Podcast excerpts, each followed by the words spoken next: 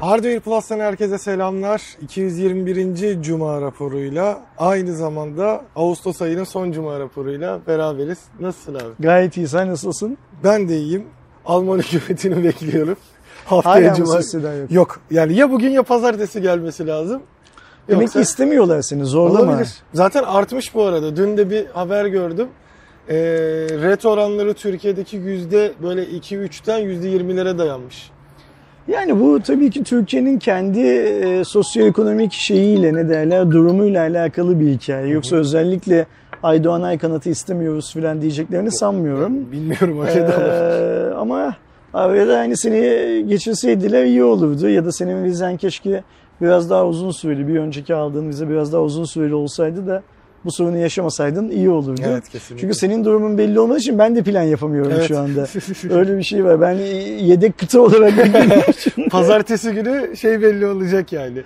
O uçak kimin bineceği belli olacak.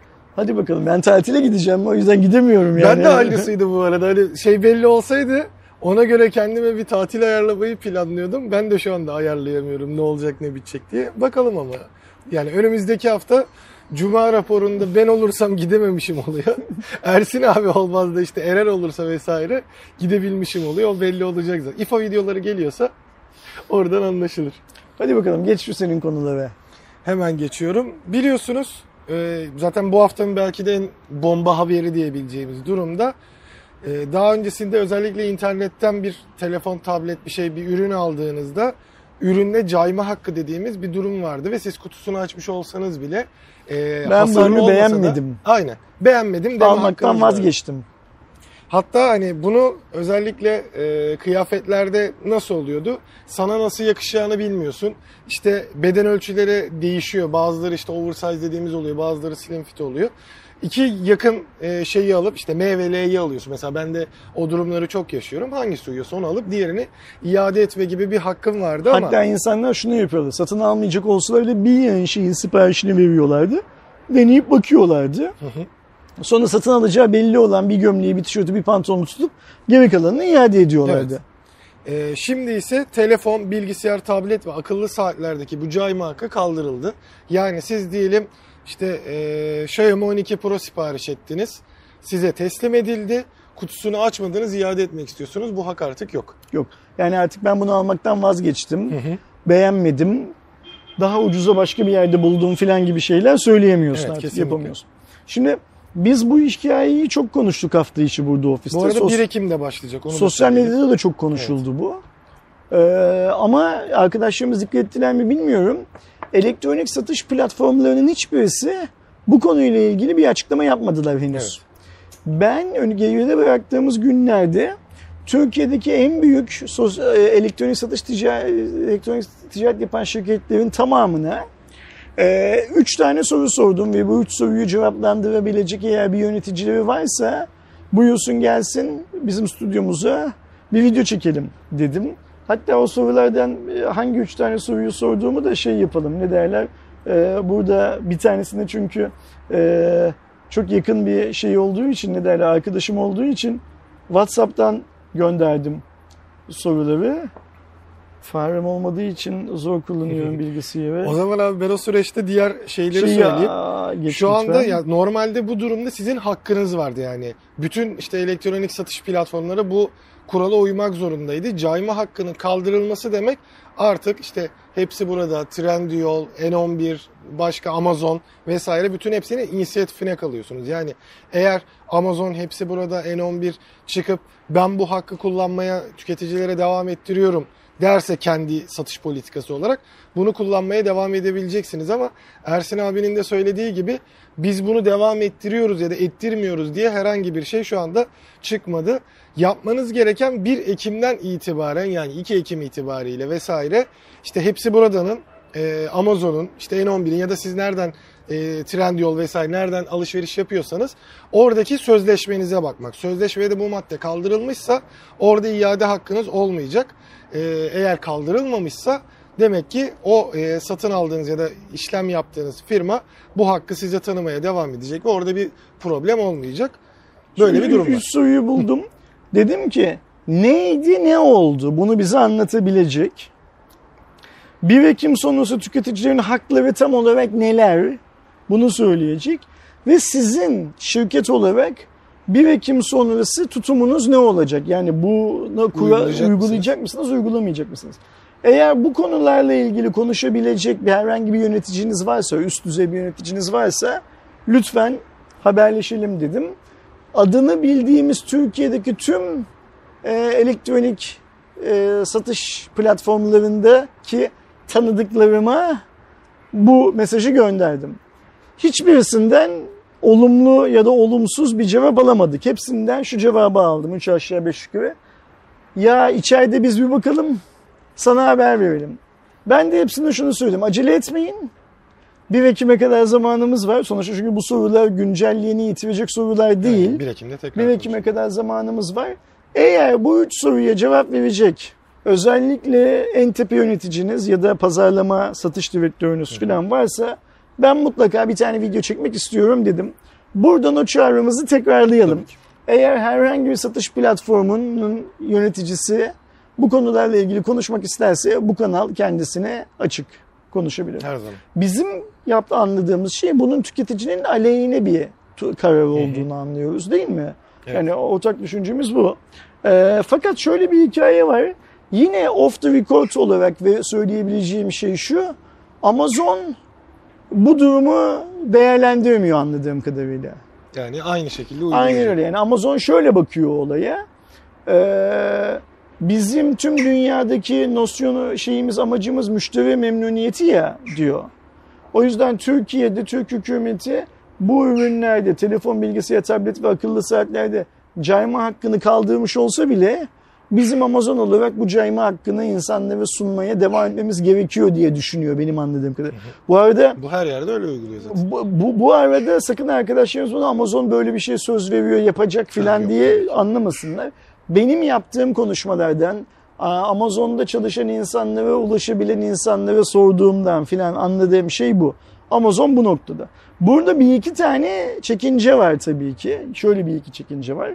Şimdi piyasada şu konuşuluyor diyor ki biz Amazon buna devam ederse e, ne olur insanlar gider telefonu, bilgisayarı, tableti, akıllı saati sadece Amazon'dan alıyor. Niye? Çünkü iade edebilecek. Diğerlerinden almaz. Bu Amazon için iyi bir şey değil mi? Şey anlamında. Amazon için iyi olan bu şeyin Amazon için kötü olana dönme ihtimali var. Ne olabilir kötü? Şu, Satıcı oraya koymaz. satıcı oraya koymaz öte. Diğer platformlar Ha, ve- farkı. biz bunu e, ne de olsa geriye almayacağız. Bu kesin satış deyip fiyatı kırabilirler. Fiyatı kırdıkları zaman da insanlar iade edemeyeceklerini bile bile gidip başka O riski platformlardan alırlar. Şimdi bence sektörde iyi ve kötü olarak isimlendirilen bu şeylerin ikisi de son kullanıcı için iyi. Niye biliyor musun? İade edemiyor. Diyelim ki bu oldu. Amazon da değil mesela. Diyelim ki bunu hepsi burada uyguladı. Hepsi burada dedi ki bizde dedi telefon, bilgisayar, tablet ve akıllı saatlerde cayma hakkı devam ediyor. Biz bunu uygulamayacağız dedi. Çünkü böyle bir hakkı var satıcının. Geriye alma hakkı var. Ee, hepsi burada bunu yaptı. Diğerleri yapmadı. Ama yapmayanlar da fiyatı düşürdüler diyelim ki. Ben atıyorum 10 bin liraya e, bir telefonu hepsi buradan alabilirim. 9500 liraya başka bir yerden alabilirim. Ama başka bir yerden aldığımda iade etme hakkımın olmayacağını bilerek alacağım. Tabii şey geçerli bu arada o e, şey olmasın. Size ayıplı ya da kusurlu bir ürün gelirse bunun hakları devam ediyor. Ama o zaman da ayıplı ve kusurlu olduğunu senin ispat Evet. etmen gerekiyor. Bunu unutmayalım. Yani zaten şu anda işin kötü ya- olan tarafı bu arada Türkiye'de sistem böyle işliyor zaten. Mesela şimdi yine hepsi buradan örnek verdik. Hepsi buradan kötü örnekle devam edelim bu sefer. Sen bugün hepsi buradan bir tane telefon alıyorsun. Cayma hakkını kullanarak iade etmek istiyorsun. Hepsi burada senden bu telefonu almıyor. Diyor ki git diyor ilk önce servise diyor. Servis bel- belgesiyle diyor bana gel diyor. Buna sesini çıkarmıyor kanun yapıcı mesela. Kanun yapıcı burada hemen hepsi buradan kulağını çekmesi lazım aslında. Sen nasıl benim kanunumun üstünde e, uygulama diretirsin diye ama onu yapmıyor. Ve şimdi görünen o ki işin e, sermayeden yana kolaylaşmasını sağlayacak bir uygulama devreye giriyor 1 Ekim'den itibaren. Ama ben eminim mutlaka bir tane satıcı bunu uygulamayacak. Büyük ihtimal. Yani orada da tahminen de baktığımızda globaldeki e, şeylerini uygulamaya her yerde devam ettiği için hani Amazon e, büyük ihtimalle buna devam eder ama işte Ersin abinin de bahsettiği gibi o fiyat farkları nasıl olacak ya da olacak mı? İşte tüketici orayı mı tercih edecek? E, bunu göreceğiz. Bu arada e, söylentilere göre de bunun sebebinin e, artık tüketicilerin işte bu cayma hakkı yüzünden gerekli e, şeyi yapmayarak hani araştırmayı yapmayarak ya bir alalım bakalım ona göre iade ederiz kafasıyla e, neden olduğunu bunu birazcık E bu neden değil ki yani bu nedeni hükümet mi bu nedeni öne Yani öyle sö- söylüyor. canım. Kaynak Hükü- israfının önlenmesi. Hükümetin böyle bir şeyi var mı ne derler? Ee, Ersin 3 tane gömlek sipariş veriyor ikisini iade ediyor. Yok ki böyle bir çoğu hikaye. özellikle bu kategorideki yani işte Hayır, telefon bu, tabletteki bu kaynak israfı filan şudur. Bak ben O çok tabii şey, ben nedeni. çok net söyleyeyim. Şimdi bu elektronik ticaret platformları sahiplerinin oluşturduğu bir dernek var. Sorsan kendilerine STK derler ama bugüne kadar vatandaşın aleyhine yapılan hiçbir uygulamayı kınamamışlardır. Hiçbir uygulamayı kınamamışlar. Hatta bu derneğin başkanı mıydı neydi bir tanesi bir keresinde benim Twitter'da bir tane paylaşıma cevap verme küstahlığı gösterdi. Çok ciddi söylüyorum. Yani ben işte bu niye böyle bir şey yapıyor? Bu kanun dışı filan dediğim zaman "E, herkes yapıyor bilmem ne filan gibisinden bir şey yazabilecek kadar da küstah bir herif. Yani onu söyleyeyim. Bu ve bunun gibi dernekler lobi çalışması yapmışlardı hükümete gidip. Demişlerdi ki "Ya kaynak israfı, kaynak israfı ne kuryeler geliyor gidiyor. Kaynak israfı. E, Türkiye'de şu anda en çok erbabı olan meslek kuryelik. En çok işleyen insan kuryelikten para kazanıyor. Otomobiller satılıyor, arabalar satılıyor, kamyonetler satılıyor kuryelik yapacağı için. Ama bunlar gidip böyle şey yapmışlardır, ne derler, lobi yapmışlardır. Zaten kanun yapıcı vatandaşın hakkını çok fazla korumaktan yana olmadığı için bu gibi işlerde de bunlara kanmıştır bence. Yani ithal Olay- giderleri de azaltılıyormuş. Hani şimdi Nasıl iade- azaltılıyor? Ya büyük ihtimalle söylemde şudur hani e, iade oranına göre daha fazla biz ürün ithal ediyoruz. Eğer böyle bir şey olmazsa iade oranı daha Türkçe'de çok ithal güzel bir şey var. Yalancının diyorsun o sonundaki soru işaretini anlaşılacak şekliyle söylüyorsun. Yalancının diyorsun. Karşıdaki anlıyor senin ne söylemek Aynen. istediğini. Bu heriflere yalancının dememiş kimse. Yani hani o, o yoksa hikaye bu. Buradaki amaç vatandaşın haklarını, yasal haklarını sınırlamak. Başka hiçbir şey değil Evet. Ve elektronik satış platformlarını sanki vatandaşın haklarını kabul ediyorlarmış gibi uyguluyorlarmış gibi bundan sonra uygulamamalarının yolunu açmak. Başka hiçbir şey değil bu hikaye. Ve canı gönülden istiyorum ki en az bir platform bu şeyi uygulamasın. Hikayeyi uygulamasın. Bence öyle bir durum olacak ama bakalım yani belki hiçbiri birden uygulamayacak. Yani, yani bu karar çıktı Akkoyun ama. kara koyun çıksın bir ortaya Aydoğan. Kim tüketicinin haklarına saygı duyuyor, kim tüketicinin haklarına saygı duymuyor ve dönüp biz kanunun bize tanıdığı kendi haklarımıza sahip çıkıyoruz diyecek bir çıksın ortaya. Bir de bir diğer yandan bu hakla alakalı şey olsa bile hani e, anladığım kadarıyla yine gerçi o şirket kendisi onu ücretsiz seviyeye çevirebilir de şu andaki e, bu kanuna göre diyelim cayma hakkını kullanabildiğin durumlarda işte karşıya kargo gönderiyordun ve o Ücretsizdi. e, ücretsizdi. Karşı ödemeliydi. Şimdi onun e, anladığım kadarıyla yine bir böyle sınırı olacak o tutar bazında ama karşı- Hayır. Artık ha- ürün hatalı bile olsa elinde hatalı ürün raporu olsa bile yani daha önceden hepsi buradan şey yaptığı servisten raporu alsam bile hepsi burada ya e, Amazon'a gitti gidiyor ve bilmem Trendyol'a filan e, kargo ücretini onların ödeyeceği şekliyle gönderemiyorsun. O durumda bile kargo ücretini vatandaş olarak sen kendi cebinden Evet. ödüyorsun. Sadece oradaki Neresi bunun tasarruf hani kimin tasarrufu? yani Hangi kaynak israfıydı? Ben ödüyorum parayı bu sefer. aynen. Ka- Para yine ödeniyor. Sadece şey sınırı getirmişler. Gelen kargo ücretini galiba geçemeyecek iadesini. Hani oradan fazla şey çıkmasın diye. Bir de iade sürecindeki e, gün sayısı 14'e çıkmış. Siz iade talebi oluşturduktan sonra 14 gün içerisinde iade etmeniz gerekiyor de bu bu şey kanunları getirmiş. yazanlar çok cin, bu kanunları yazdıranlar da çok cin. Yani bu elektronik ticaret işi yapan patronlar, kapital sahipleri de çok cin. Ben eminim bu çok uzun soluklu bir hikaye olmayacaktır. Ben eminim Bence de çıkmadan Ee, bile iptal olabilir. bu bir şekilde iptal olacaktır. Öyle ya da böyle. Yani bak sana şöyle söyleyeyim. Ben artık 50 yaşındayım. Sen kaç yaşındasın? 29. Allah gecinden versin. İkimizden birisi ölmeden bu biz bir, bir, ha? Ama yarabbim. Allah gecinden versin. İkimizden birisi ölmeden biz bu kanunun iptal edildiğini zaten göreceğiz. Burada önemli olan şey şu. e, hangi delikanlı satış platformu çıkıp bizim için müşterinin memnuniyeti çok önemli. Biz müşterinin mağdur olmasını istemiyoruz. O yüzden biz e, iade hakkı tanımaya devam edeceğiz diyecek. Bunu- Benim için önemli olan bu. şeye mi yaparlar gibi düşünüyorum. Hani Amazon'da yapar mı yapmaz mı ondan emin değilim de. Ee, işte şu anda hmm, Prime, Premium, işte Elite servisleri falan çıktı ya. Koşulsuz şartsız yapacak birisi. Hangisi? Ben Yani- ben bu koşullu şartı da kabul etmiyorum. Ben bunu bence yapanların bazıları buna göre yapacak gibime geliyor. Yani sen premiumsan orada işte ücretsiz iade hakkın var falan gibi bir şey olacak diye tahmin ediyorum. Bakalım. Bir diğer yandan e, özellikle bu Amerikan ambargosundan beri telefon tarafında ciddi sıkıntılar yaşayan Huawei aslında işi laptop giyilebilir cihazlarda gerçekten rekabetçi ve rahatlıkla e, birçok insanın da hani işin editör tarafında da kullananlar da tüketici tarafında da önerilebilecek cihazlar üretmesiyle kapatmaya çalışıyordu. E, ama e, CEO Ren Zhengfei'ye göre de durum aslında pek de öyle değilmiş. Ne demiş şey? Hayatta kalma modu demiş. Evet.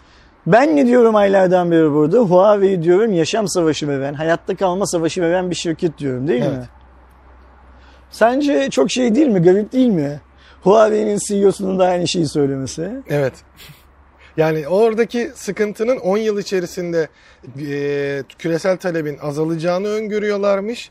E, önümüzdeki 3 yılında özellikle şirket için çok zor geçeceği ve işte bu 3 yılı atlatmaya çalışacağı bir dönem olacak yani e, Huawei kanadında. Ve bunu aslında işte 2024-2025'e kadar bir Başka neler diyor CEO Ee, amca, şey kısmı CEO bey amca? oldu. Ee, kötümser görünümü kaynağının pandemi, savaş ve Amerikan yaptırımlarının ekonomik etkileri olduğunu e, belirtiyor. E, bu nedenler dolayısıyla Huawei'nin karmaşık, e, yüksek riskli projeleri dondurması, verimliliği arttırmak için de bulut platformuna geçmesi gibi e, şeyler söylemiş. Elektrikli araçlar gibi e, ara, anahtar olmayan alanlardaki araştırmaların azaltılması, kar düşüklüğü olan yerlerinde kesileceği durumda. Yani ilerleyen dönemlerde Huawei şu kısmı bıraktı, bu kısmı bıraktı, bu üretimi E, durdurdu kar gibi. getirmeyene bir kesecekse telefonu kesmesi lazım. Çünkü biliyoruz ki laptop satmak telefon satmaktan daha karlı bir hikaye. Hı hı. Laptop satmanın maliyeti, tanıtım bilmem ne filan maliyeti, cep telefonu satmanın tanıtım filan maliyetinden daha Onu düşük. Bence hani birazcık da böyle şey direnme şeyi olarak telefonu tutmaya devam edecekler Şimdi esas sorunu da değil Aydoğan. Telefonun olmadığı zaman artık bu sektörde e, adam yerine konmuyorsun. Yani Lenovo'nun da telefon işine girmeye çalışması, HP'nin de biliyorsun girdi çıktı girmeye çalışmasının falan esas nedeni bu zaten. Başka bir hikaye değil. Ama burada şimdi Sayın CEO'nun söylediği hikayeyi böyle bir kırmızı alarm gibi algılamanın da çok fazla şeyi yok ya da öyle anlatmanın da çok bir mantığı yok. Çünkü şöyle bir şey var. Şimdi söylediği üç neden nedir? Amerikan ambargosu, savaş, Pandemi. pandemi. Bu üç nedenden iki tanesi global nedenler zaten. Şu an bütün şirketlerin yaşadığı nedenler ve ben tahmin ediyorum ki bak şimdi biz her çeyrek Çin'deki cep telefonu satışları azaldı, tablet satışları azaldı, laptop satışları azaldı. Dünyadakiler azaldı, Avrupa'dakiler azaldı filan falan sürekli azaldı haberleri duyuyoruz. Azalma devam ettiği sürece bütün şirketler bu moda yani ne demişti? Hayatta kalma modunu aktif hale getirmek zorunda kalacaklar.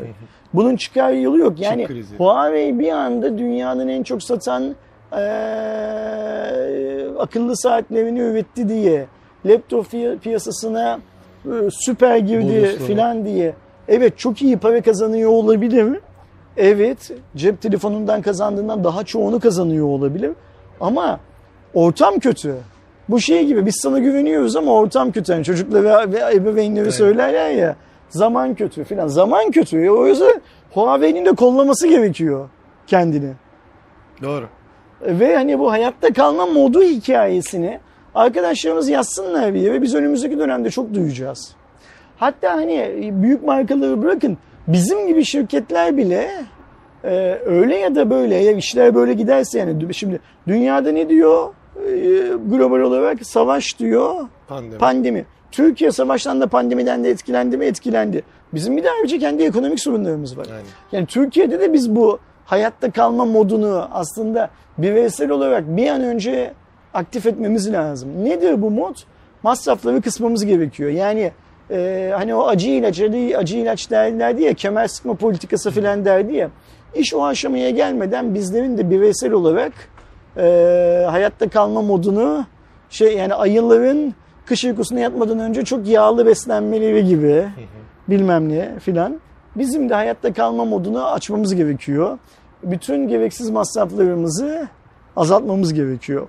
Eğer bunu bir ulus olarak yapabilirsek bu hükümetin de elini şey yapacaktır ne derler güçlendirecektir. Bazı ekonomik önlemler alma konusunda eğer hükümetin e, bu kurla murla filan savaşmak gibi bir niyeti varsa onun da elini güçlendirecek ama beni Huawei'den yani ben bu haberi okuduğum zaman Huawei CEO'su işte şey hayatta kalma moduna geçildi açıklamasını yaptı haberini okuduğum zaman hiç şaşırmadım. Ee, ben bilmiştim bilmem ne filan diye şey de yapmadım. Hani böbürlenme filan da yapmadım ama olması gereken bu zaten. Yoksa öbür türlü devam edemezsin. Yani şu an kollarından birisi kıvı Huawei üzerinde konuşuyorsak. Sen işte geçen hafta Cuma raporunda soruyorsun ısrarla. Ama bu telefon diyorsun eski işlemciyle çıktığı için şey değil mi? Ee, hani eksik değil mi? Daha geçen hafta yaşadık Evet, ya evet. burada. Eksik tamam bunun Şimdi böyle olduğunu. Bunun böyle olduğunu en iyi onlar biliyor zaten. Adamın yapacak bir şey yok. Adam yaşam savaşında veriyor.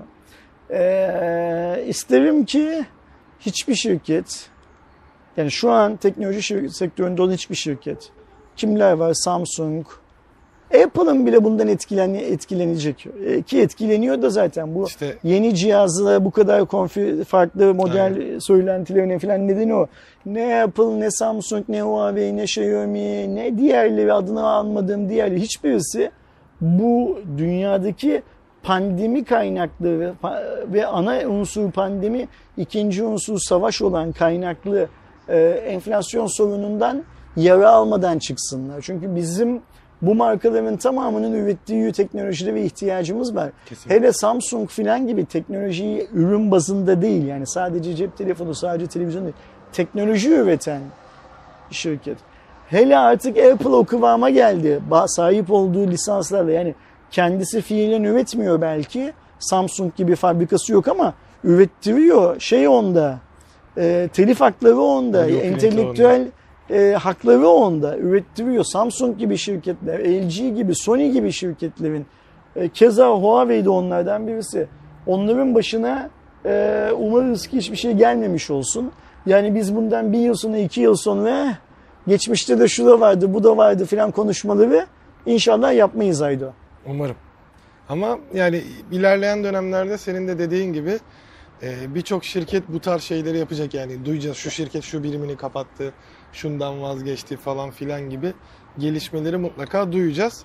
Bir diğer yandan Dur geçme. Peki biz bireysel olarak ne yapabiliriz'in canlı örneği var. Bu sabah Instagram'dan eee, bana bir arkadaşımız sordu bunu. Herkese açık yorum olarak sorduğu için de ben de söylüyorum.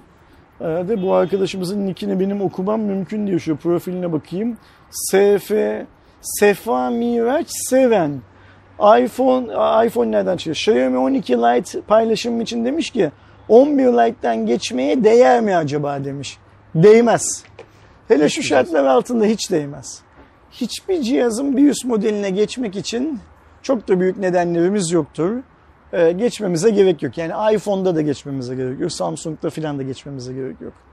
Hele bu ekonomik şartlarda sefa hiç gerek yok. Evet. Geçme.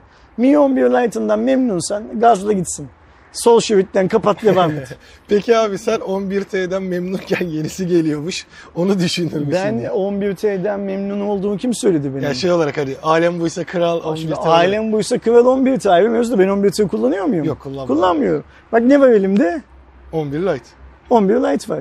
11 T'den çok eski, 11 T'den e, performans olarak çok geride, özellikle olarak çok geride ve 11 T'den çok ucuz. Ha neye geçeceğim onu da söyleyeyim. Eren geçen gün, bunu geçen hafta da yine Cuma raporunda söyledim. Getirip benim masaya şeyi bıraktı. 12. 12, Şöyle mi 12? o 12'yi bıraktı. Abi dedi sen bu cihazı çok sevmiştin dedi. Ben dedi artık kullanmayacağım. Al sen kullan dedi. Eren'in bana sadaka olarak verdiği 12'yi kullanacağım. Şeyden sonra ama ben de Xiaomi 12 için şeyi bekliyorum bu arada. Sende o yine bir böyle Sony etkisi yaratabilecek bir cihazmış gibi geliyor. Hani hem kompaktlığıyla vesaire falan. Tas- tasarımı çok güzel. S10'ye benziyor da. Biraz daha uzunu sadece Evet. S10'in. Ee, şimdi şöyle bir hikaye var. Arkadaşlarımız tabii diyecekler ki Ersin geçtiğin telefonda sonuçta amiral gemisi seviyesinin bazı modeli. Yani hani öyle değil. Ben evine takılmak için öyle söylüyorum. Geçeceğim telefon tabii ki iyi bir telefon. Allah herkese nasip etsin kullanmayı. Allah herkese e, Mion 1 Lite seviyesinde bir telefon kullanmayı da nasip etsin ayrıca. Yani benim derdim şey değil. Ee, hani kötü telefon kullanıyorum bilmem ne filan filan gibi bir hikaye değil. Sadece evren getirdi verdi işte çocuğun gönlünden kopmuş. Al abi sen bunu kullan dedi. Ben büyük bir ihtimalle bu hafta sonu Mi 11 Lite'ı bırakırım. Ona geçiririm. Bir sürede onu kullanırım. Yeni telefonlar arasında kullanmak istediğim iki tane telefon var. Birisi Huawei'nin katlanabilir cihazı. Öbürü de Xiaomi'nin Leica'lı cihazı. Xiaomi'nin Leica'lı cihazı Türkiye'de satılmayacak zaten. Aynen. Ama Xiaomi Türkiye'ye bir, bir hafta 10 gün bir ay kullanmama izin verirse isterim kullanmak. Ee, Huawei'nin katlanabilir cihazı da zaten ofiste var şu anda. Sen kullanıyorsun. Şey, Ee, P50 Pocket. Hayır canım onu söylemiyorum Ha, işte. tamam. Ee, artık NDA'yı falan geçmiştir diye şey yapmak lazım, düşünmek Ee, lazım. Yani satılıyor Herkes de var, satılıyor da cihaz. Yani hani ne neyin NDA'yı hala bu? Bizde Huawei'nin XS ikisi olduğunu söylememiz NDA altında yasak değil mi? Ama cihaz piyasada satılıyor. Evet. Bazı insanlar kalkıp o cihazda çektikleri fotoğrafları paylaşıyorlar. Değil mi? Ama bizim söylememiz yasak. Her neyse işte o bizim bizde olduğunu söylememiz yasak olan cihazı da kullanmak istiyorum. Ee, eğer Huawei inceleme sonrası ben de yine ilk XS'i bıraktığı gibi şöyle bir iki hafta, üç hafta, bir ay bırakırsa e, ayrıca onunla bir video da çekmek istiyorum. Yani ilk XS'deki deneyimim nasıldı, ikincideki deneyimim nasıl filan Evet, videosu o daha- daha çekmek şey de istiyorum. Mesela ben hani e, kullandığımda e, zaten arkadaşlar işte e, NDA bittiğinde videodaki şeyleri de duyacaklar, görecekler. Benim için çok farklı bir deneyimdi. Ben ilk defa mesela dıştan katlanan bir cihaz kullanmış oldum. Hani ilk neslini e, kendim sadece kullanmamıştım. Bir de çekiniyordum dıştan katlanabilir olduğu için. E, ben de mesela çok daha farklı bir. Büyük ihtimalle senin ilk XS'te yaşadığın e, na benzer deneyim oldu. Sadece büyük, büyük ihtimalle hani oradaki eksiklikler kapandığı için biraz daha iyi bir deneyim olmuştur ama ilk ilkinin farkını da e, duymak isterim mutlaka ben de senden. Bir diğer yandan yaptığımız muhabbet de aslında 12T serisi içindi. Xiaomi gerçekten bu T serisinde hani 10T'de iyiydi ama 11T'de Nirvana'ya ulaştılar yani. Hem 11T'de hem 11T Pro'da. Hem e, aslında mesela bir taraftan MediaTek kullanıp bir taraftan Snapdragon kullanarak e, her iki markanın da güzel cihazlarını edinmiş oldular. Bir diğer yandan e, fiyat bazında da Türkiye'de ve globalde güzel çalışmalar yaptılar ve özellikle 11T genel toplamda e, işte sen alemin kralı diye çektin. DxOMark fiyat performans olanının en iyi cihaz olduğunu e, söyledi ki kendisi profesyonel testlerine bakarak bunu söylüyor. Böyle böyle birçok yerden çok güzel cihaz olduğu vurgulandı. Şimdi de bunlar 12T ve 12T Pro olarak geliyor. Tabii ki artık Mi takısı kalktığı için. E, şu anda e, FCC ve e, MBTC veri tabanlarına geçmiş. E, Malezya'daki kurumda da resmi olarak e, onayını almış en azından bu telefonun çıkacağına dair. Şu anda e, bilinen e, durumlara göre Eylül'de bu cihazları göreceğiz. Yine klasik döneminde 8 GB RAM, 256 GB depolama kullanacak. 108 megapiksel ana kameralı bir üçlü kamera ve 67 Watt'la e, hızlı şarj e, olacağı bekleniyor. Fiyat olarak tahminler 650 Euro civarında. Pro ise e, Snapdragon 8 Plus Gen 1 yani geçen senekini yeniliyorlar. E, 120 Watt hızlı şarj olacak yine Pro'da. 5000 mAh bataryayla 6,67 inçlik Full HD Plus 144 Hz'lik bir AMOLED ekran göreceğimiz söyleniyor.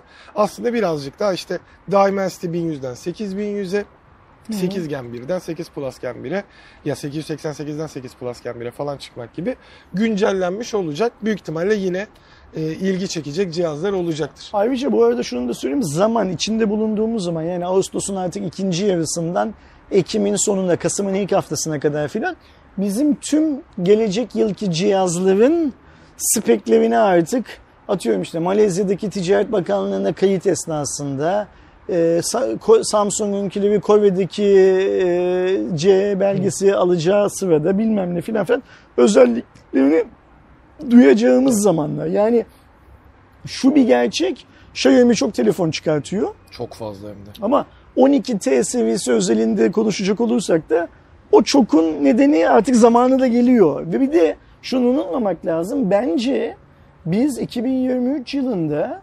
2023 yılının cihazlarını çok erken göreceğiz Aydoğan. Yani hatırlıyor musun mesela bu yıl çok geç geldi cihazlar. Yani Samsung bile lansmanını geç yaptı, pazara geç çıktı. Büyük ihtimalle Mart 8 Gen 1 ayıydı. olayıydı o da. Mart ayıydı biz hala yeni cihaz yoktu. Hatta burada Cuma raporunda konuşuyorduk. Mart ayı oldu piyasada yeni cihaz yok falan diye.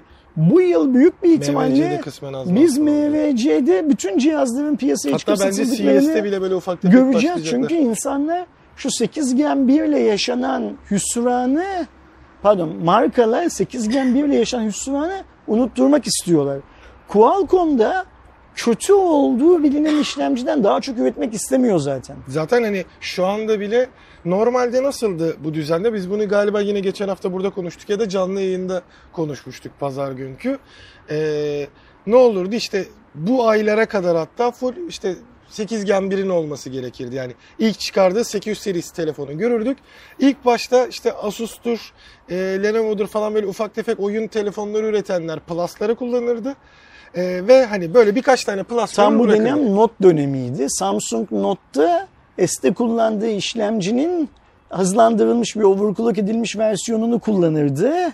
Qualcomm da ona e, denk olacak şekilde kendi işlemcisini hızlandırırdı. Ama 8 Gen 1 o kadar kötü çıktı ki hızlandırma işlemini daha önce yapmak zorunda kaldılar. Ve şu anda da şey var zaten hani 8 Plus Gen 1'li yani amiral gemisinde şu an 8 Plus Gen 1'li daha fazla cihaz vardır kesinlikle. Hani buradan zaten şeyi anlıyoruz. Buradaki esas sorun şu Aydoğan.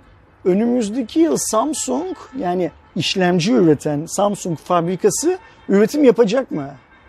Ee, şu anda evet onunla alakalı net bir şey yok. Sadece şey e, kesinleşmiş galiba. Hani AMD ile grafik tarafında çalışmaya devam edecek. Benim merak ettiğim şeylerden biri ve aslında ihtimal verdiğim şeylerden biri senin dediğin gibi erken göreceğimizi düşünüyorum. Ama 8 e, Gen 2 olmayacak büyük ihtimal. 8 Plus Gen 1'i orada kullanacaklar. Bilmiyorum. Sonuçta şey Şimdi yapmış olacak Benim söylemeye çalıştığım şey şu. Samsung sadece kendi işlemcisini üretmiyor. Samsung Apple için de bir şeyler Evet. üretiyor. Qualcomm için de bir şeyler üretiyor. Yani Samsung üretim bazında biz her ne kadar Tayvan'ın e, piyasanın %60'ını falan karşıladığını söylesek de ki rakam o zaten. Tayvan yani TSMC e, tüm dünyadaki çip ihtiyacının %60'ını karşılıyor. Yani bunu otomobiller, başka cihazlar, başka cihazlar her şey dahil. Klimalar bile dahil hatta. Samsung ise özellikle teknoloji şirketlerinin ihtiyaçlarını karşılıyor. İşte o yüzden Samsung 8 Gen bir üretiminde çuvallayınca Qualcomm sadece Samsung çuvallamış olmuyor. Qualcomm da çuvallıyor, Oppo da çuvallıyor, Vivo da çuvallıyor, çuvallıyor. Google'da çuvallıyor, Xiaomi de çuvallıyor, hepsi çuvallıyor. O yüzden Samsung'un bu yıl mesela Apple için yaptığı üretimde bir sorun olmadığını biliyoruz. Çünkü Apple'dan böyle bir açıklama gelmedi. Ee, muhtemelen Apple üretime devam edecek. Okey. Ama Samsung'un yeni Exynos üretip üretmeyeceğini, Samsung'un Qualcomm için ana işlemci ya da komponent üretmeye devam edip etmeyeceğini henüz bilmiyoruz. O tam Onlar da açıklanmadı. öncesi zaten hani bir duyuru olurdu. İşlemciyi duyurur, MVC'de S serisini çıkartırdı Samsung. Yani geçtiğimiz haftalarda konuştuğumuz gibi öyle bir durum olmayabilir. Yani Exynos bir Nadas'a bırakılabilir en az bir sene. Yani e, nasıl biz Fold'larda, Fold ve Flip'te 8 Plus Gen 1 gördüysek S'te zaten e, ana e, dağıtımı artık Qualcomm'a bıraktıysa tam tersi durumuna çevirdiyse seneye de eğer S serisinde sadece Qualcomm görürsek bir, bir sene demek ki Exynos'u bekletecek anlamına gelir. Belki AMD ile beraber biraz daha e, o beklediğimiz çıkışı yapabilmek için. Ama ya da tam tersi de olabilir. Bir anda yeni Exynos'u görüp sorunlar Ben çözüldü açıkça durumu da söylemek olabilir. gerekirse Samsung'un üretimi, Exynos üretimine ara vereceğim. Yani şimdi şöyle bir hikaye var. Ben Samsung'un Exynos üretiminden vazgeçeceğini de düşünmüyorum. Evet. Exynos üretimine bir yıl ara vereceğini de düşünmüyorum. Yani e, şöyle düşünecekler, düşünüyorlardı. Tamam bizim AMD ile birlikte yaptığımız Exynos kötüydü. Ama Qualcomm'un işlemcisi de kötüydü. Zaten oradaki işte sorunun Samsung olduğu zaten belliydi. O üretim Aa, bandı. Ama işte onu sorun Samsung'da, sorun bizden kaynaklanıyor diye yorumlamayacaklar şey onu. O yüzden bence biz mutlaka e, yeni Exynos göreceğiz ve Samsung'dan hani bazı arkadaşlarımız işte Exynos üretimini durdurdu bir falan deniyor ya. Ben onların e, gerçek olduğunu düşünmüyorum. Eğer yeni çıkacak olan S seviyesi cihazlarda Exynos görmezsek ancak o zaman e, düşünüyorum ki zaten Samsung eğer Exynos'tan vazgeçtiyse ya da Exynos'u bir yıl üretmeyecekse bunu yanlış bilmiyorsam Kore'nin ticari takvimine göre en geç Ocak sonunda Kore'de işte bu borsa dediğimiz kuruma beyan etmek zorunda. Çünkü e, Exynos Samsung'un bir markası e, şeydi e, üretim tesisi de Exynos üreten bir üretim tesisi. Yani niye beyan etmeli? Elinde Samsung hisse senedi bulunduranlara biz bu yıl şu şu şu üretimleri yapmayacağız bilgisini geçmeli. Evet. Hatırlıyorsan bu şeyde notta nasıl oldu? İlk önce Samsung'un pazarlama direktörü Samsung'un bloguna sanki her gün yazı yazıyormuş gibi bir yazı yazdı. Havadan sudan bahsetti. Laptop ne dedi? Laptop pazarında dedi tekrar güçleneceğiz dedi. Güçlendik mi? Yok güçlenmedi. O yazının tek amacı son paragrafında O bir artık not üretilmeyeceği bilgisini vermekti. Samsung bu blog postunu yayınladıktan iki hafta sonra da yasal zamanı içinde Seul'de gerekli açıklamayı yaptı zaten borsaya. Ee, bu Exynos hikayesinde de en geç bence ocağın ikinci haftasına kadar filan kesin bir şeyler duyarız. Yani üretim olmayacaksa duyarız. Evet. Yani o olumsuzluğu şeyleri yatırımcılarına söylemek zorunda. Yeni bir post gelebilir. Arkadaşlar Samsung Blog'u takip etsinler. Oradaki çana da tıklayın. Ee, PlayStation 5 kanadına geldiğimizde zaten hani e, bu çip krizi dediğimiz olay işte sadece şeyleri değil e, bu firmaları da etkiledi. İşte Xbox Series S ve PlayStation 5 çıktığında yani çıkmamış gibi oldu. Çıktı tükendi. Hatta hani sadece bu Türkiye'deki tedarik sorunuyla vesaire alakalı da değildi. Biz e, örnek veriyorum e, MVC için e, yurt dışına çıktığımızda işte farklı farklı etkinlikler için çıktığımızda ekipte hep e, örneğin mesela Huawei'deki Kaan Avusturya'ya gittiğimizde biz Viyana'da şey aradık. İşte e, elektronik mağazalarına gidip bir e, şeyi arıyorduk. PlayStation 5 arıyorduk Kaan almak istiyor diye. Ben de hani orada fiyata eğer indirime girmişse düşünürüm falan diyordum. Bir sene sonraya randevu veriyorlardı. Viyana'da bile. Evet.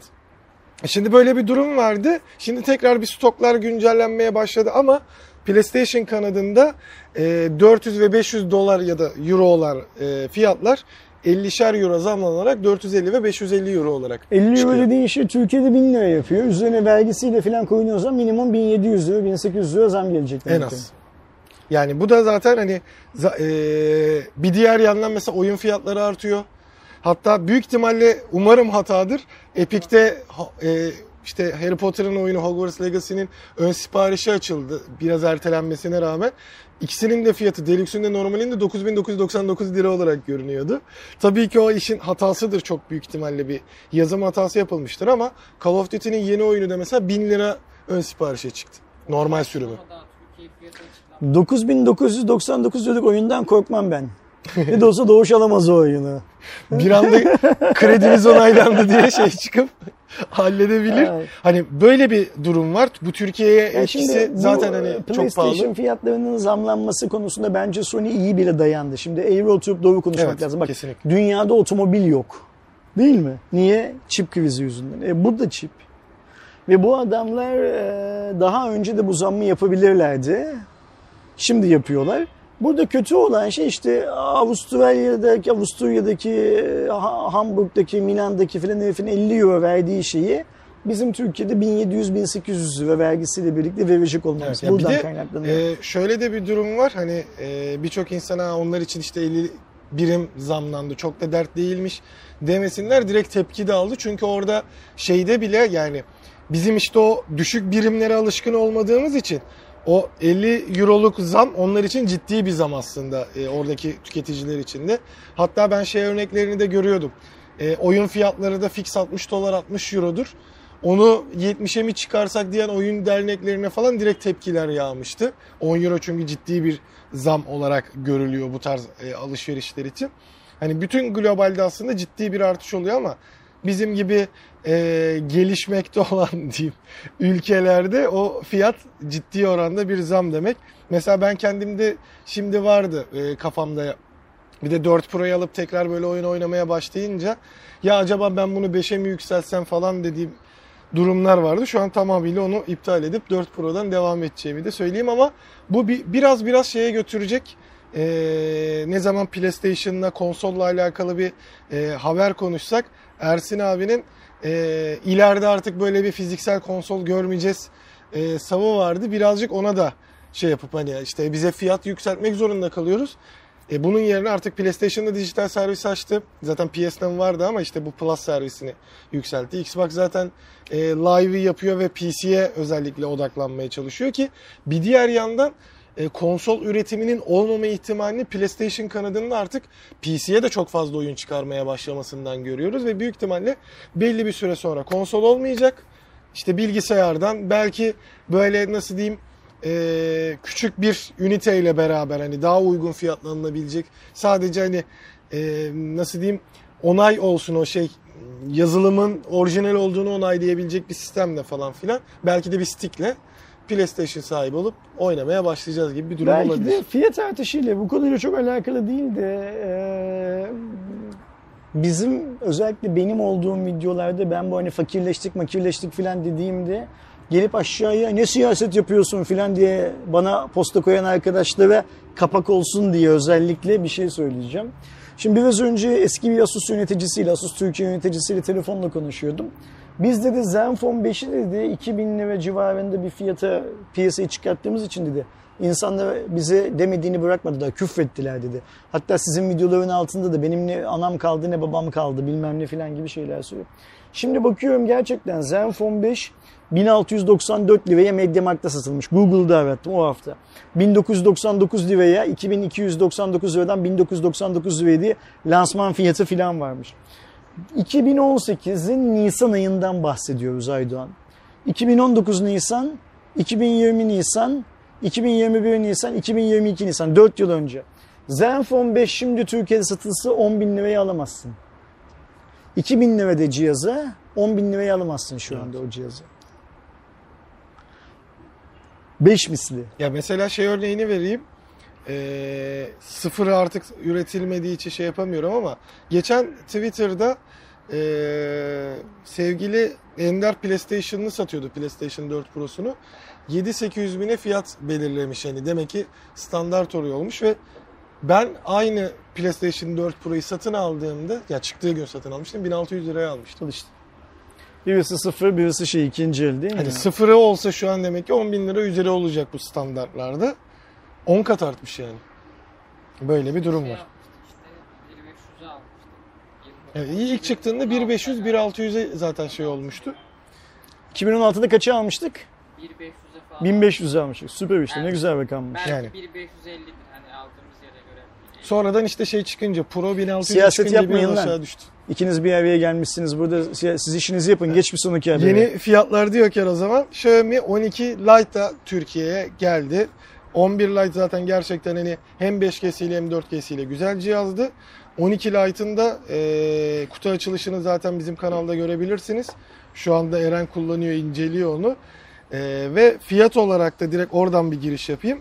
16.499 liralık bir fiyatı var.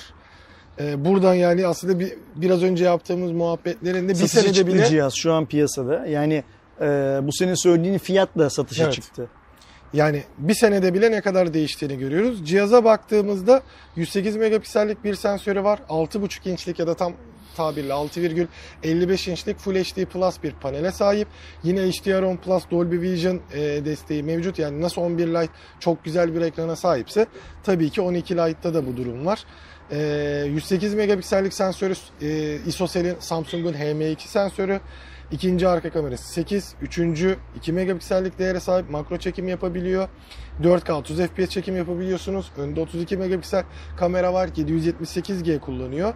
Ve NFC desteği de mevcut. Bluetooth 5.2 ile beraber gelen bir cihazdan bahsediyoruz. Genel toplamda tasarımını da çok sevdim. Ki e, işte tabii ki Xiaomi 12 ailesi tasarımına e, geçirmişler haliyle. E, ama böyle işte çerçeve yapısı vesaire çok hoşuma giden bir cihaz oldu. Eren inceledikten sonra ben de bir e, bir süre kullanıp şey yaparım. Mutlaka bir deneyimlemek isterim. E, 16.500 lirada birçok insanın oha diyebileceği bir ücret buna katılıyorum ama e, bu e, Xiaomi'nin elinde olan da bir şey değil. İşte biraz önce konuştuğumuz gibi zaten aynı durumlar. E, Xiaomi cihazları için de geçerli ama şeyi hatırlamıyorum tabii o konuda yalan olmasın. E, Avrupa'daki fiyatını hatırlamıyordum. ama sonuçta şeyi Orada çok bir şey değişmedi lazım. aslında. Bu para yani açıklanan para Türkiye için de çok büyük bir para. Evet. Onu da unutmamak Ama lazım. şey yaparız zaten. Ee, bir sonraki haber mi? Yok. Tamam haber geldiğinde onu konuşuruz. iPhone fiyatları da bir Ha, okey. belli olsun. O zaman hani anlayacağız aslında ne kadar değiştiğini. Ee, bir diğer yandan Oracle gerçekten hani e, dünyadaki en büyük firmalardan biri bile diyebiliriz. Yani teknoloji firmasından Dünyanın en büyük yazılım şirketi diyebiliriz. Kesinlikle mesela son dönemdeki en büyük yatırımlardan biri de mesela yine işin e, meraklısı olduğum için Formula 1'de Red Bull'un e, en büyük sponsorlarından biri oldu. Çok ciddi 600 milyar dolarlık gibi bir yatırımla. Orada aynı zamanda data sunma ve bilgi açısından da önemli şeydi. Şimdi de Or- Oracle'ın satın aldığı Sun Microsystems de eskiden Formula 1 sponsorları arasındaydı zaten. Oracle daha çok e, işte Oracle'ın patronunun e, şeyi yüzünden, merakı yüzünden e, yelken sporlarına filan şey yapan, sponsor olan bir şirket ve benim bildiğim kadarıyla Amerika'da profesyonel olarak yarışan bir takımı var. Larry Ellison, Ellison Oracle'ın sahibi. Onun özel merakı. Kendisi de yelken yaptığı için şey yapıyor sponsor ama Formula 1'e tabii ki sponsor olması Oracle normunda bir şirket için büyük adım. Hatta hani işte e, F1 camiasında da e, bu sponsorluğun özellikle Red Bull için de çok büyük bir şey olacak. Elindeki veri ve hani veri işleme, veri toplama, analiz etme konusunda da çok büyük bir firma haliyle Oracle.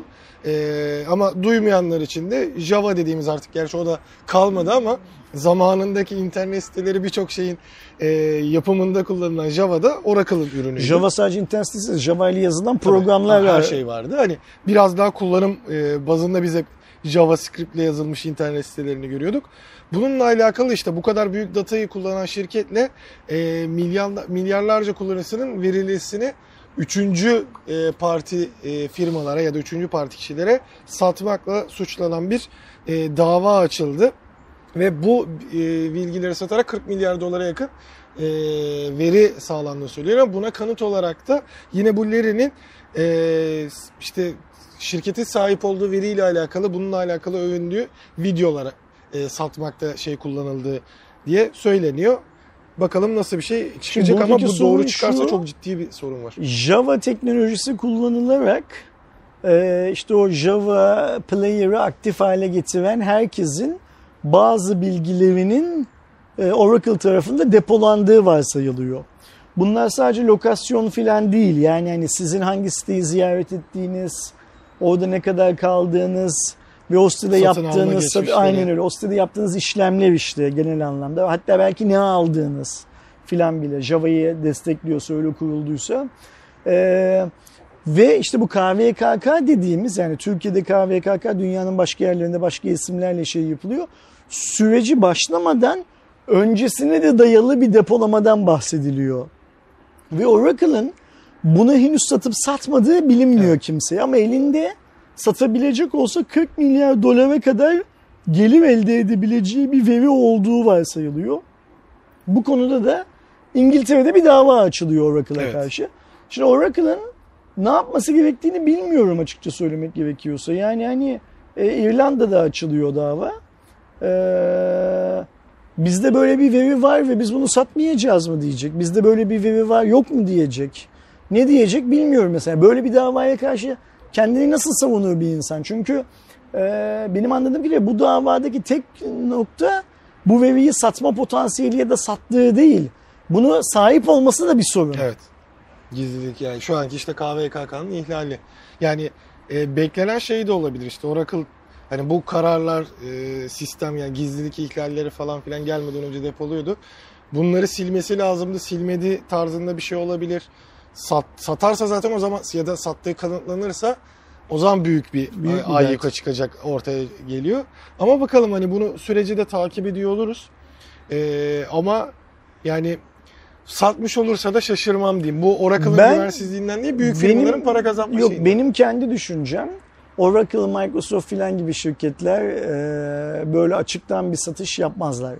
Hı. Bence yapmazlar. Oracle da bence yapmamıştır. Ama tabii ki bu şirketlerin elinde bu kadar çok bilgi olması da iyi bir şey değil. Bu da ayrı, işin ayrı bir şey noktası.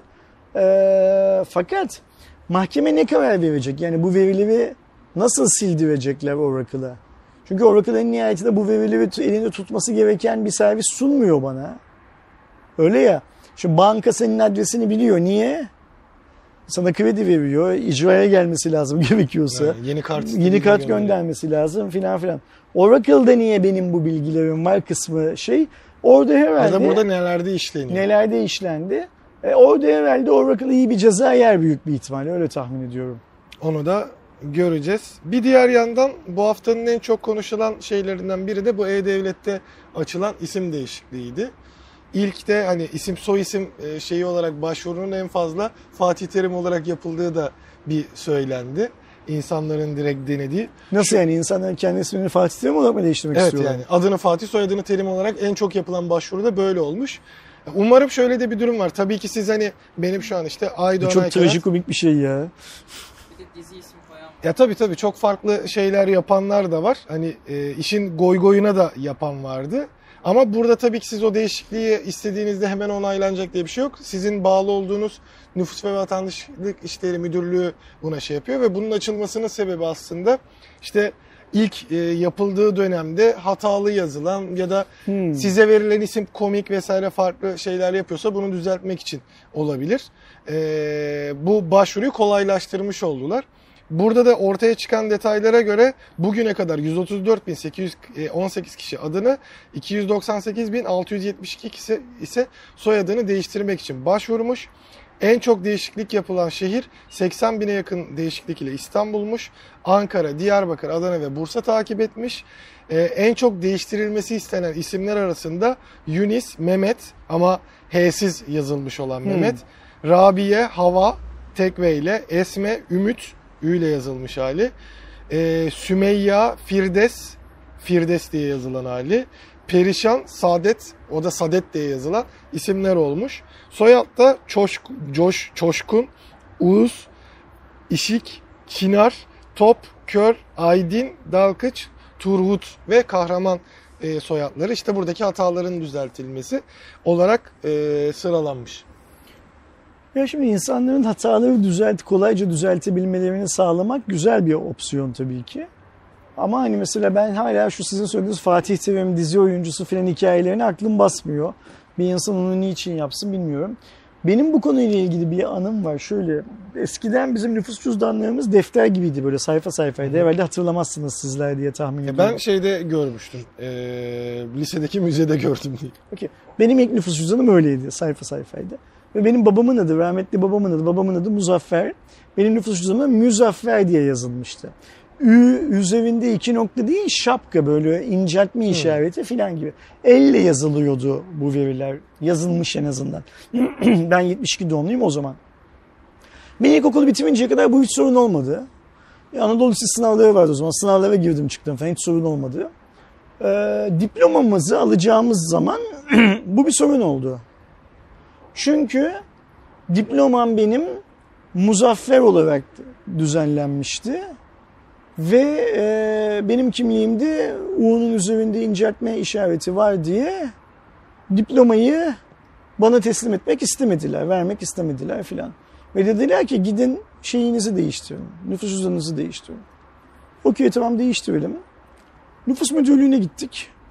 Nüfus müdürlüğündeki yetkili olan beyefendi, yaşlı bir amca dava açın dedi. Babam dedi ki, babam da devlet memuru olduğu için ya dedi dava açmaya göre benim kimliğimde Muzaffer yazıyor. Yani benim hani kaynakta bir sorun yok. Bu Evet. yazılırken bir hata var. Hayır dava açın dedi. Babam da böyle halis mulis filan bir adam olmasına rağmen niyeyse inadı tuttu. Açmadı dava. Ve ben diplomamı alamadım. Ortaokula kayıt aşamasına geldiğimiz noktada benim hala diplomam yoktu. 3 ay geçti üstünden 4 ay geçti. Onlar diyorlar ki kimliğini değiştir. Bu diyor ki dava açın. Babam diyor ki dava açmayacağım filan gibi bir hikaye. Her neyse ee, ben bir şekilde diplomamı aldım. Okula kaydımı yaptırdım ortaokula. Bu sırada hiç kimse o, o aksanı dert etmedi kendisine. Zaten dedim ya hayatım boyunca ilk kez o aşamada dert oldu. Sonra Türkiye Cumhuriyeti o defter gibi olan e, şeylerden, e, nüfus cüzdanlarından tek sayfa olanlara geçmeye karar verdi. Ben de nüfus müdürlüğüne gittim. Defter gibi olanı verdim. Fotoğraf verdim. Sorgusuz sualsiz bana üzerinde Muzaffer yazanı verdiler. Ka- mavi kartı. Mavi kartı, mavi kimliği verdiler. Yani demem o ki hani sen dedin ya işte seçecekleri isimle nüfus müdürlüğü tarafından onaylanacak filan filan. Geçmişti bazı insanlar e, eminim kendisi de kendi mesleğinin gereklerini yapmaya çalışmıştır. Ama anlamsız böyle zorluklar çıkartabiliyordu insanlara. O yüzden bu hikayenin e-devlet üstünden yapılabiliyor olması O şey zorunluluğu şey. kalkmış oluyor galiba anladığım kadarıyla. Ee, mahkeme açma Dava çünkü açma soyadını özellikle değiştirmek istiyorsan kalkmış oluyor. e, şey durum oluyordu. Şimdi burada insanların işlerini kolaylaştırmak, vatandaşın işini kolaylaştırmak tabii ki güzel bir şey. Ama gelecekte bunun bir soruna neden olup olmayacağının da araştırmasının çok iyi yapılmış olması Zaten şu gerekiyor. anda hani en çok e, yapılan eleştirilerden biri de birazcık onunla alakalı. Son dönemde işte e, Suriye'den, e, Af- Afganistan'dan gelen ve burada oturma izni alan daha sonrasında artık e, vatandaşlık da alan insanların Türk isim soy isim alarak birazcık da hani hem o sorundan hem de kamufle olmak için böyle bir tercih yapabilecekleri söyleniyor. Bir de yakın zamanda şey olduğu için e, seçim olduğu için işte seçim listelerinde çok fazla yabancı uyruklu isim görüldüğünde tepkiye yol açmasının da böylece kolayca önlenebileceği de söylenen şeylerden biri ki mantıklı da bir söylem tabii ki. Mümkündür olur böyle şeyler. Yani uygulamada ne olacağına bakmak lazım diyelim. Ezan başladı. Ezandan sonra devam edelim. Bir diğer haberimize geçtiğimizde Xiaomi kanadında da yeni bir alt seri geleceği. Biliyorsunuz şu anda aslında en büyük alt serilerinden biri Poco. Ama bunun yanı sıra e, giriş ve orta seviyeye odaklanacağı, fiyat performans dengesini gözeteceği e, yeni bir seri gelecek. İşte Redmi, Poco ve Black, Shark- Black Shark'tan sonra. Şu anda ismi belli değil E, ama MIUI arayüzü yerine stok Android kullanacağı aslında bir Android One projesinin Hmm. yenilenmiş hali gibi düşünülebilecek bir e, durum görünüyor. İlk gelen raporlara göre e, Snapdragon 765'i kullanacak ve e, etiketi de 185 dolarıyla 315 dolar arasında değişeceği söyleniyor. Üretim için Hindistan'daki fabrika gösterilmiş e, ve cihazların 3 büyük Android güncellemesini baştan alacağı söyleniyor.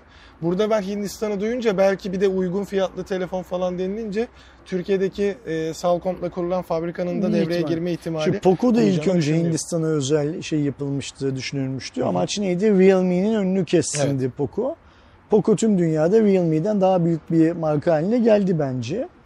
Ee, Black Shark tam Poco ve Redmi gibi değil. Çünkü Black Shark evet bir Xiaomi markası ama Xiaomi'nin tek başına yönettiği bir iş değil benim bildiğim kadarıyla o. Yani bütün söz hakkı Xiaomi'de olan bir iş değil o.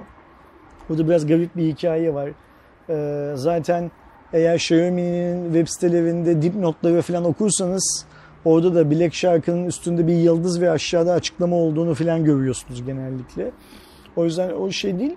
Ama benim burada merak ettiğim şey bunlar yakın zamanda Hindistan'da çivi diye bir şey çıkarmamışlar mıydı yine?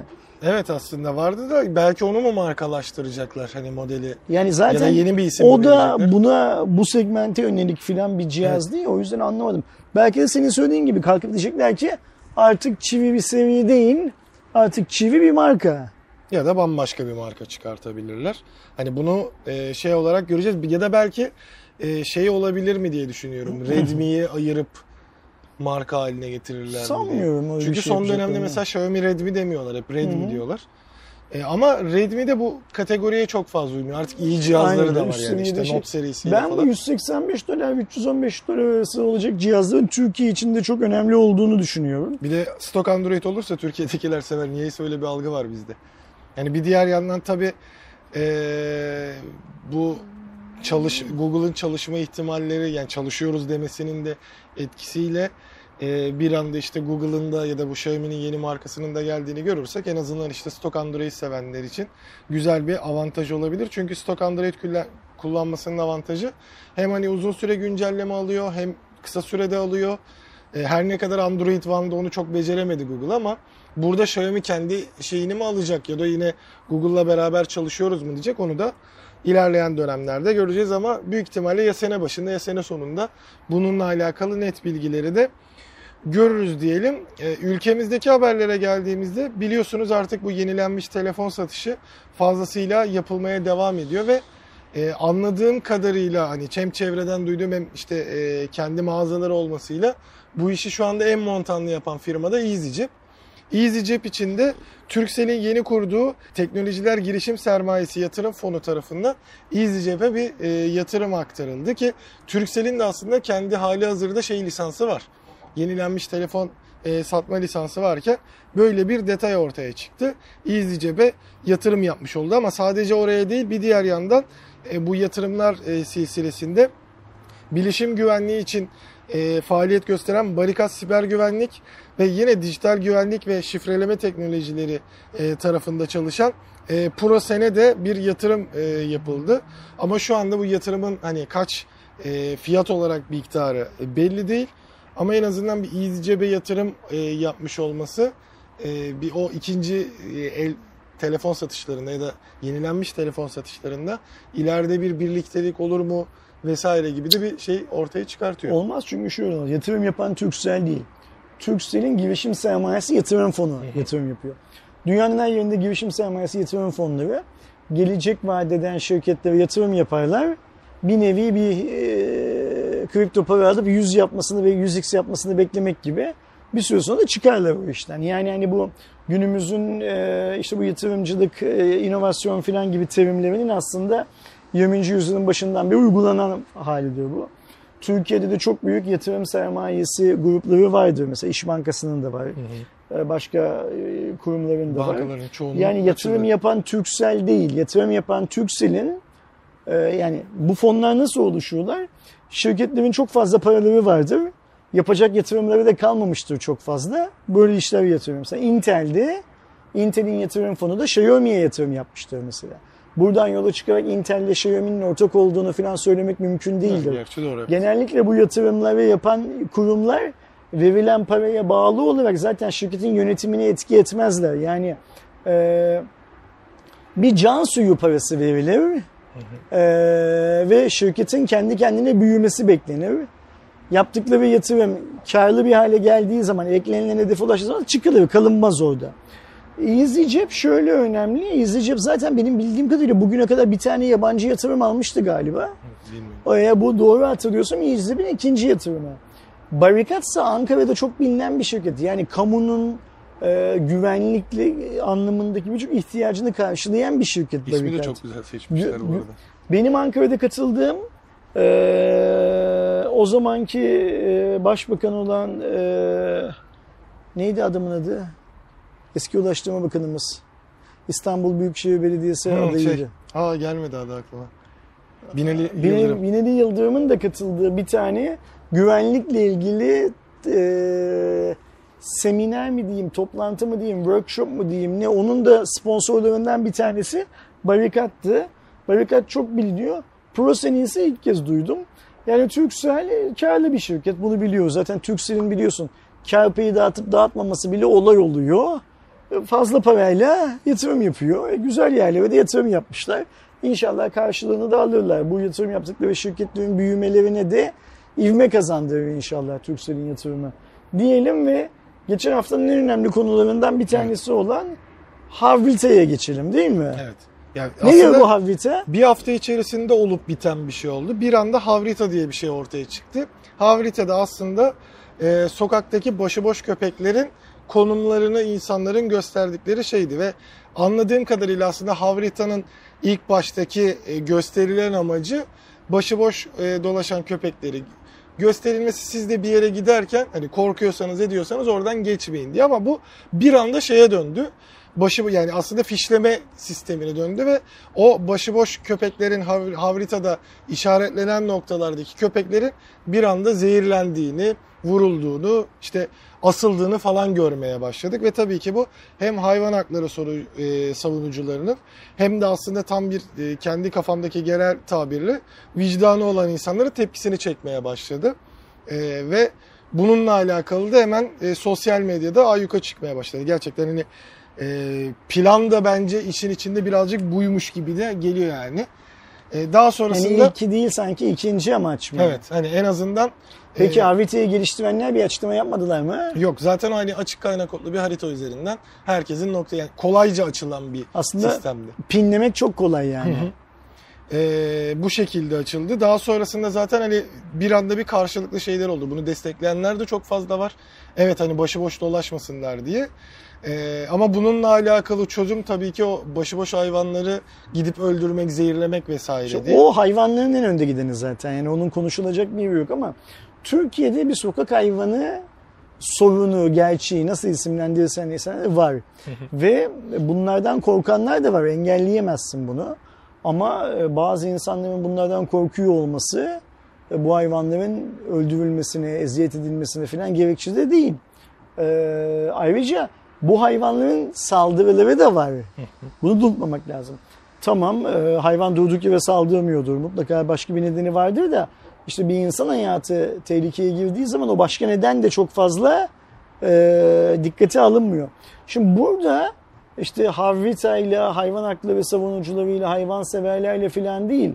Hükümetin bir yol alması lazım. Mesela meclisten yıllardan beri çıkmayan bir kanun var. Ee, bir türlü yapılmıyor mesela. Bazı işler çok kolay yapılırken elektronik ticaret siteleri kendi aralarında birleşip iadeyi kaldıralım hikayesi yaptıkları zaman bu iş çok kolay yapılıyor.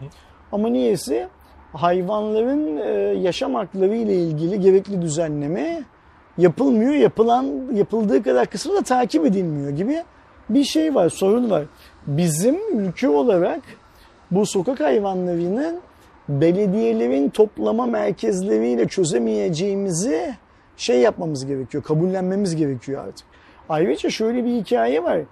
Ee, pet shoplarda satılan hayvanların ne olduklarını takip etmiyoruz. Yani iki gün sonra sokağa atılıp atılmadıklarını, terk edilip edilmediklerini takip etmiyoruz. Ee, onunla alakalı şimdi bir şey var. Ee, en azından mantıklı denebilecek bir düzenleme var. Sene başına kadar e, işte sahiplendiğiniz e, hayvanları çip takılması gerekiyor. Ben de Adolf'e de Luna'ya da çip taktık. Burada şey de var. Sen e, habersiz bir şekilde işte başka birine verdiğini vesaire falan filan devlete bildirmezsen şey üzerinden galiba veteriner üzerinden de yapıyorsun. Bu sefer sana 20 bin lira gibi bir para cezası geliyor. Yani sokağa attığın ortaya çıkarsa o çip Okey. üzerinden. Şimdi 2022 yılının ne zaman uygulamaya son tarih bu? Galiba Yıl sene sonuna Okey. kadar evet. 1 Ocak 2023'te uygulamaya girecek bir şeyden bahsediyoruz. Yani hala yok aslında, Aslında, ortalıkta herhangi bir şey. Süre tanımlı. Olsa da çok geç. Şimdi bu 1 Ocak'ta uygulamaya giriyorsa hangi oranda ta- takip edileceği filan konusunda da herhalde kafasında soru işareti olan tek insan ben değilimdir büyük bir ihtimal. O yüzden Türkiye'nin, Türk halkının, Türk hükümetinin, kamu yönetiminin, belediyelerin, herkesin bir sokak hayvanları sorunuyla yüzleşmesi gerekiyor. Ve bunun nasıl çözüleceği ile ilgili başka bir derdimiz var. Şimdi yeni sokak hayvanları üretmemek ayrı bir hikaye. Sokaktaki hali hazırdaki hayvanlara ne yapacağımız ayrı bir hikaye. Senin bu söylediğin yeni hayvanların üretilmemesi için. Yani nedir? Alınıp sokağa bırakılmaması için. Bizim öyle yazlık beldelerimiz var ki e, sokak hayvanıyla kaynıyor. Eylül ayında git insanlar yazlıktan dönerken köpeklerini orada bırakıyorlar. Ya da mesela Türkiye'de şöyle bir gerçeklik var. Yani birisi sevgilisine köpek alıyor. Sonra bunların sevgililiği bitiyor. Köpek sahipsiz kalıyor filan gibi hikayeler var. Yani buradaki sorun tek bir tane değil. O yüzden mücadele şeklinin de bir tane olması mümkün değil. Mesela bu senin söyleyeceğinin topyekun bir çözüm getirme ihtimali yok. Uygulansa bile yok. İyi bir iş. İnşallah uygulanır. İnşallah o cezalar verilir filan da sokakta hali hazırda yaşayanlar var. Bak mesela şurada bizim baktığımız bir kedi var. Biz niye bakıyoruz bu kediye? Bu kedi bizim bakmamızı seçtiği için biz bakıyoruz. Sahipsiz filan. Bir sokak hayvanı bu da. Ee, bu, bunlar ne olacak? Derdimiz de var. Şimdi konuştuğumuz hikayeye gelirsek hani bu işte haritada pinli sen başkası gelsin öldürsün. Hayvan ol hayvanların en önde gideni bu. Yani bu cinayet, katillik bunun şey yapılacak bir Onunla alakalı hikayesi da yok. daha doğru düzgün bir şey. Yok yani. burada bu haritayı uygulamayı, Havita uygulamasını yapanlar hani eğer derlerse ki bizim amacımız bu değildi. Niyet neydi, akıbet ne olduya bakmak lazım. Yani senin uygulaman aracılığıyla hayvanlar acı çekti mi, çekti, öldürüldü mü, öldürüldü. E tabii ki yasaklanacak yani hani bu çok normal Zaten bir o da hikaye. e, konumuz da oydu. Keşke e, bu hayvancağızlar öldürülmeden filan önce yasaklansaydı bu hikaye. Keşke benim de böyle bir uygulama olduğundan haberim olsaydı. Ben de gitseydim Maslak'taki Huawei Türkiye'de çalışan bir tane ağrılı it var. Ben de onu şey yapsaydım, etiketleseydim keşke. Onun fotoğrafını koyarak etiketleme yapsaydım. Belki Huawei yönetimi de o itle ilgili bir şey alırdı. Ne derler? Önlem alırdı. O itin şu anda koruyucusu var. O yüzden o ite çok fazla şey yapmıyorum. Ne derler? Dokunmuyorum. Ama elbet o it de, o iki ayaklı it de koruyucusuz kalacak bir gün. Burada önemli olan şey dört ayaklı hayvanlar değil. Önemli olan şey iki ayaklı itler. Bunlarla mücadele etmek gerekiyor. Dört ayaklılara sahip çıkıldığı gibi iki ayaklılara da sahip çıkıldığı zaman başka sorunlar çıkıyor karşımıza. İki ayaklı olan itlere sahip çıkmamak lazım. O yüzden mesela buradan Kaan'a da diyelim ki mesela Kaan da bu Harvita ile ilgili açıklamalar yaptı. Eleştirmişlerdi O da adamı. e, şey yaptı yani hem eleştirdi hem de İşaretlenen yerlere gitti, gitti, ve mama besledi, mama koydu. Ama Kaan da iki ayaklı olan itleri beslemesin. Çünkü iki ayaklı olan itlerin yaptığı bazı ahlaksızlıklar var, bazı terbiyesizlikler var, bazı puştluklar var. Bunları görmemezlikten gelmemek lazım. Mesela bence Huawei Türkiye'ye de Kaan'a da yakışan şey o iki ayaklı itten bir an önce kurtulmak olması lazım. Kaan onu çantası gibi yanında her gittiği yere taşımak zorunda değil. Hani ağaç yaş geneğiyle yılanın başına küçükken ezeceksin filan gibi şeyler var ya. O yüzden dört ayaklı hayvanlara tabii ki zulmedilmesin.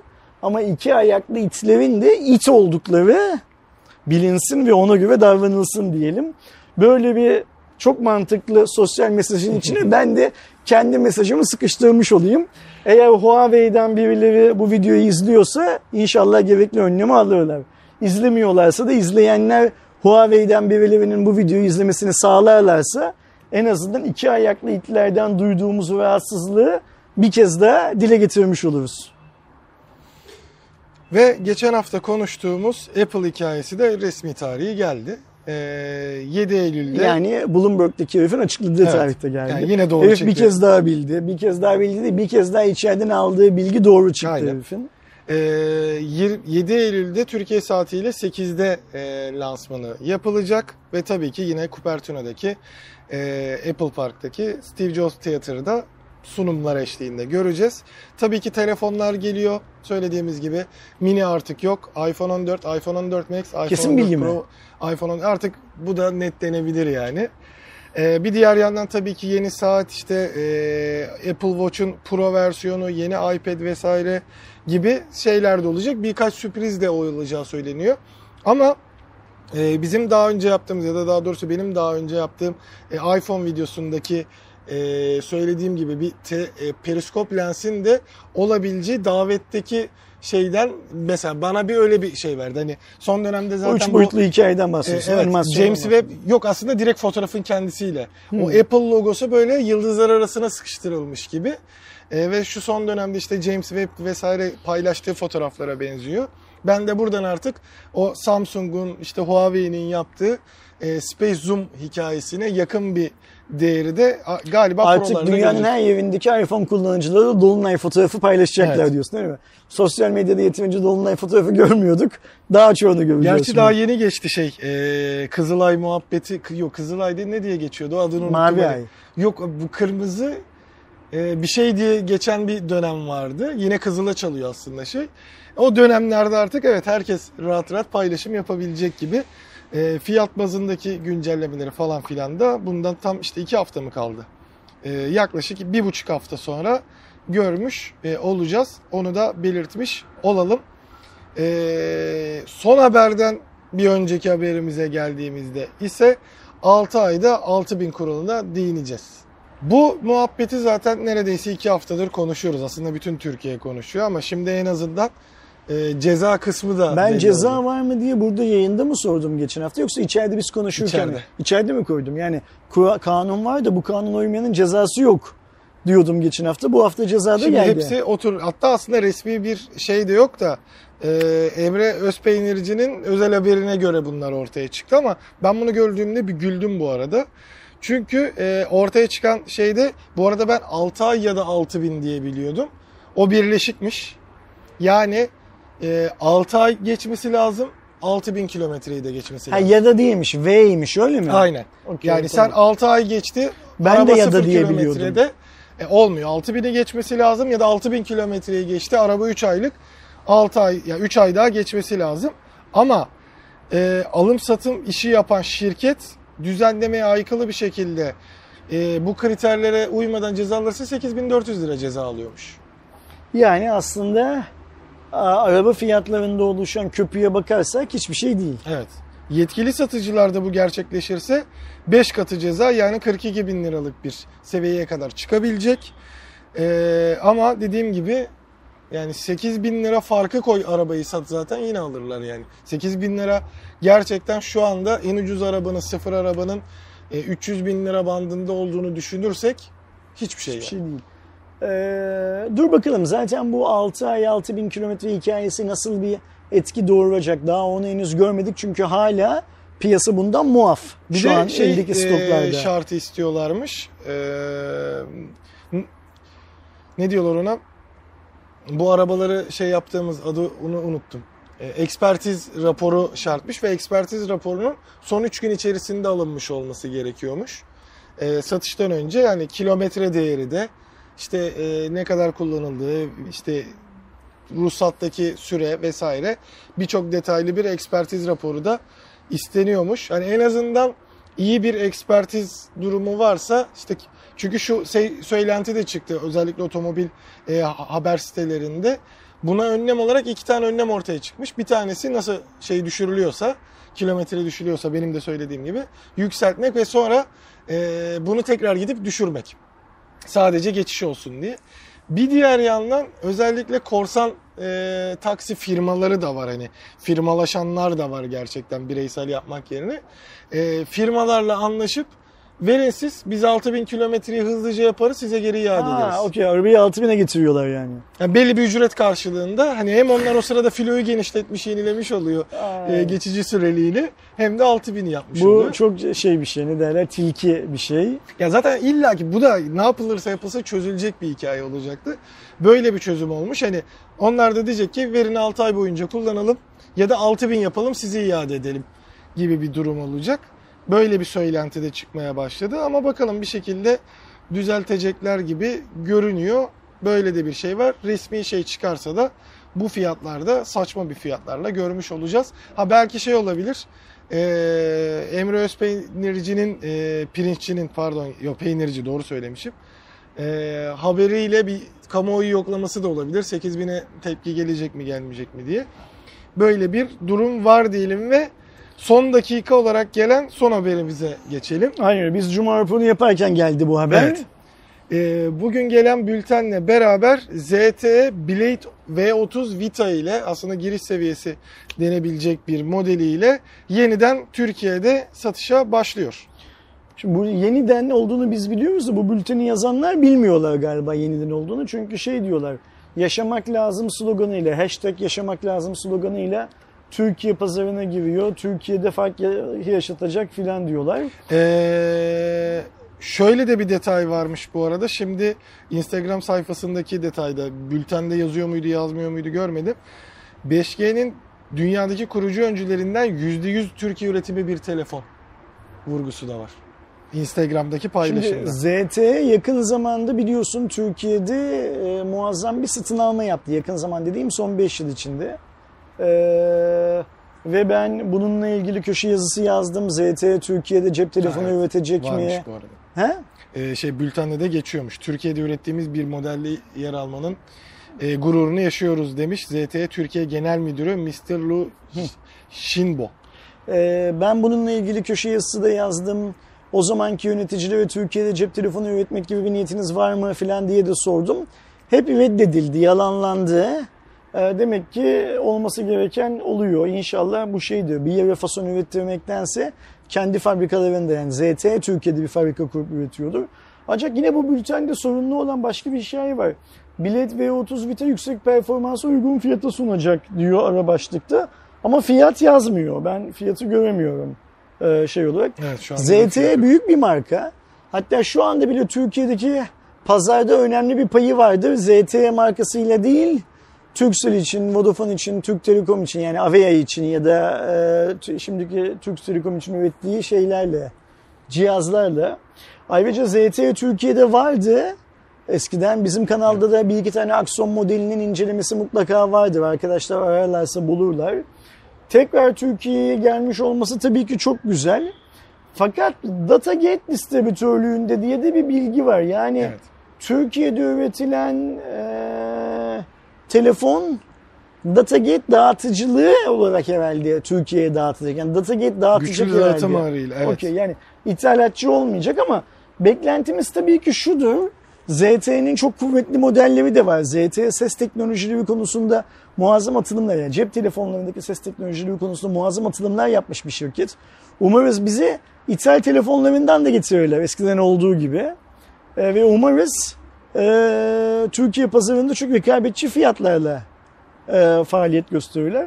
Biz de bu beyefendilerle şey yapalım ne derler e, kontak kuralım ve inceleme telefonu olup olmadığını bir soralım bakalım. Tabii ki. Biz de e, ZT Blade V30 Vita'yı eğer tedarik ederlerse kanalda yer vermek isteriz şey olarak. Hem de böylece tekrardan bir hoş geldin demiş oluruz şeye Yani şu anda tabii dediğim gibi giriş seviyesi bir telefondan bahsediyoruz. Zaten Temmuz ayında geçtiğimiz ay tanıtıldı. Ee, ilk Hindistan'da zaten çıkmış bu e, V30 serisi. E, ama e, şeyin V30 Blade'in fiyatı açıklanmamış ilk çıktığı dönemde. Hindistan'da da mı açıklamış? Evet yani ilk lansmanda V30'u tanıtmışlar. V30 Vita'yı şey değil. 6,82 inçlik IPS LCD HD bir ekranı var. Android 11 ile beraber geliyor. İşlemci adı mesela GSM Elana'da e, yazılmamış. Sadece 8 çekirdekli 1,6 GHz'de çalışan bir işlemci olduğu belli. 8.9 mm inceliğinde 210 gram ağırlığında çift sim kart desteği var. 48 megapiksel ana, 5 megapiksel makro, 2 megapiksel derinlik sensörü. Ön tarafta 8 megapiksellik bir e, sensörümüz var. 3 GB RAM, 128 GB depolama ve microSD kart desteği mevcut. E, 3.5 mm'lik jackı var. 5000 mAh'de bataryası olduğunu söyleyelim. E, şarj değeri şu anda yazmıyor o e, durumda. Ama ürün işte dediğimiz gibi e, açıkladı, gelirse söylediğin verilerden gördüğümüz kadarıyla giriş seviyesinin girişine odaklanan değil mi? Başlangıç seviyesine odaklanan. Ee, işlemcisinin de yazmıyor olması korkutucu bir anlamda da. Bakalım eğer gelirse E, bu Elimize modelimiz alın. ile genç yaşam tarzını ve güçlü bir performansı rekabetçi bir fiyatla sunacağız diye bir Umarız Şey öyle olur. yani. Umarız her şey gönüllerince olsun. Biz isteriz Türkiye'deki her yeni markaya açığız en nihayet. Hep diyoruz ya rekabet artsın yeter ki diye. kesinlikle. Hoş gelmişler. Ee, çok gelsinler. Bizim isteğimiz o olur. Yani bir model olmasın. Onlarca model olsun. Giyilebilir ürünler de e, galiba ilerleyen dönemde şeyde olacak. Hani Türkiye pazarında Bunu olacak. Instagram'daki paylaşımlarından mı anlıyorsun? E, galiba şeyde görmüştüm. E, bültende görmüştük. Şu Öyle an o cümleyi bulamadım. Okey tamam. 221. Cuma raporunu aslında kapattık. ZTE bonus haberimizde. Evet. Onlara da hoş geldiniz diyoruz tabii ki. Biraz önce söylediğimiz gibi. 222. Cuma raporu bakalım bize hangi sürprizlerle gelecek? Aydoğanlı mı?